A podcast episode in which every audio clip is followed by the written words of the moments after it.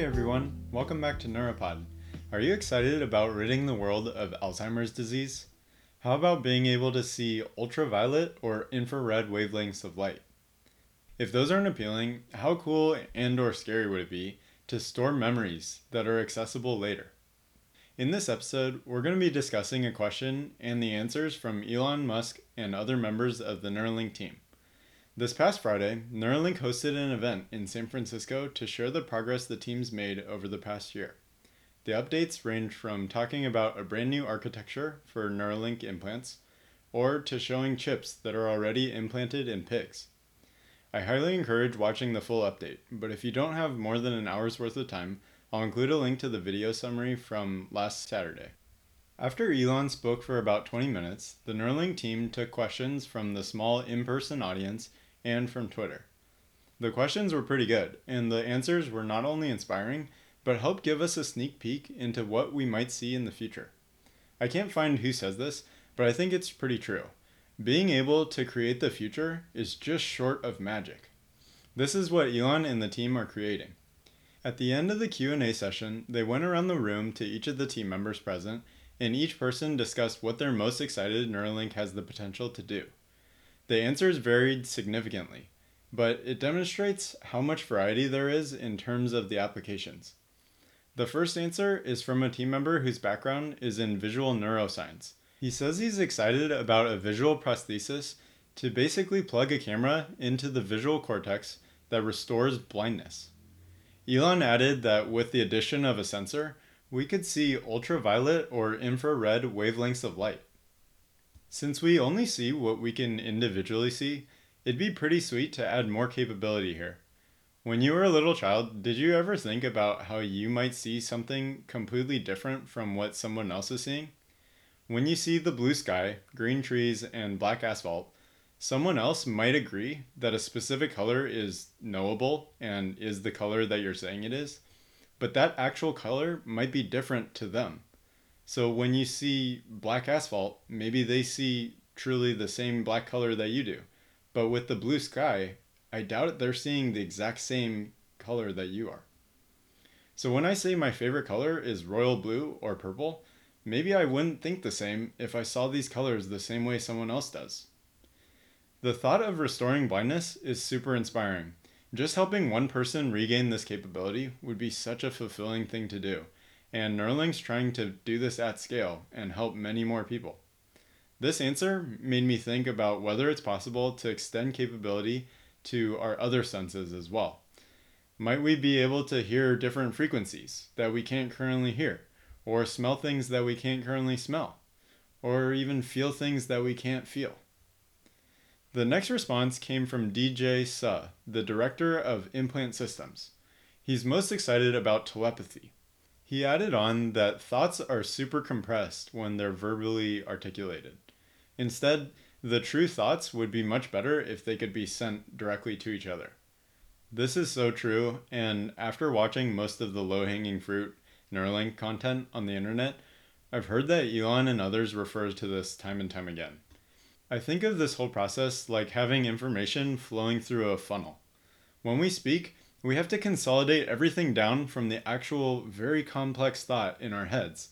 And once the 140 characters are spoken, the person receiving the information has to process that info based on exactly how it's stated. Or maybe they put in the effort to unfunnelize it. If we all had Neuralink implants, we could share complex thoughts so much more easily. I personally feel like the net effect of this on society is really positive but as it is today, there's something special about when someone says something or gives a speech in a really concise manner. There's beauty in the art of when someone can tell us something really simply, yet it still resonates and makes us think. Joe Rogan said something similar when Elon went on his podcast. Another team member alluded to this same thing when he said there's so much trapped creativity in our minds. With a Neuralink device, we can create better art music, or 3D engineering models, for example. As you can tell, this episode is one of inspiration and fantasy. Unfortunately, there's actually some unknown probability associated with these outcomes actually happening. When most people fantasize about these things becoming a reality, it's just so easy to dismiss the possibility of them happening because the likelihood is just so slim. Because the difficulty of the problems are really, really hard. But given Elon's previous track record and the level of talent on the team, I think it's unwise to completely write off what they're aspiring to accomplish. Several team members discussed the thing that I'm most excited about reducing the painful symptoms of disease and decreased overall brain functionality. With a mature implant, the team will basically have a scope into the brain. We'll be able to figure out the nuances of how the brain works and allows us to do the things we do. And optimistically, this could unlock new discoveries and new ways to diagnose and treat illnesses. Also, the team will be able to tap into specific areas of the brain that allow us to feel pain. As Dr. Matt McDougall put it, who's the head neurosurgeon at Neuralink, he says, We'll be able to reduce human suffering and pain to an extremely minimal level. Along with this, depression, anxiety, and brain disorders can be addressed at a scalable level.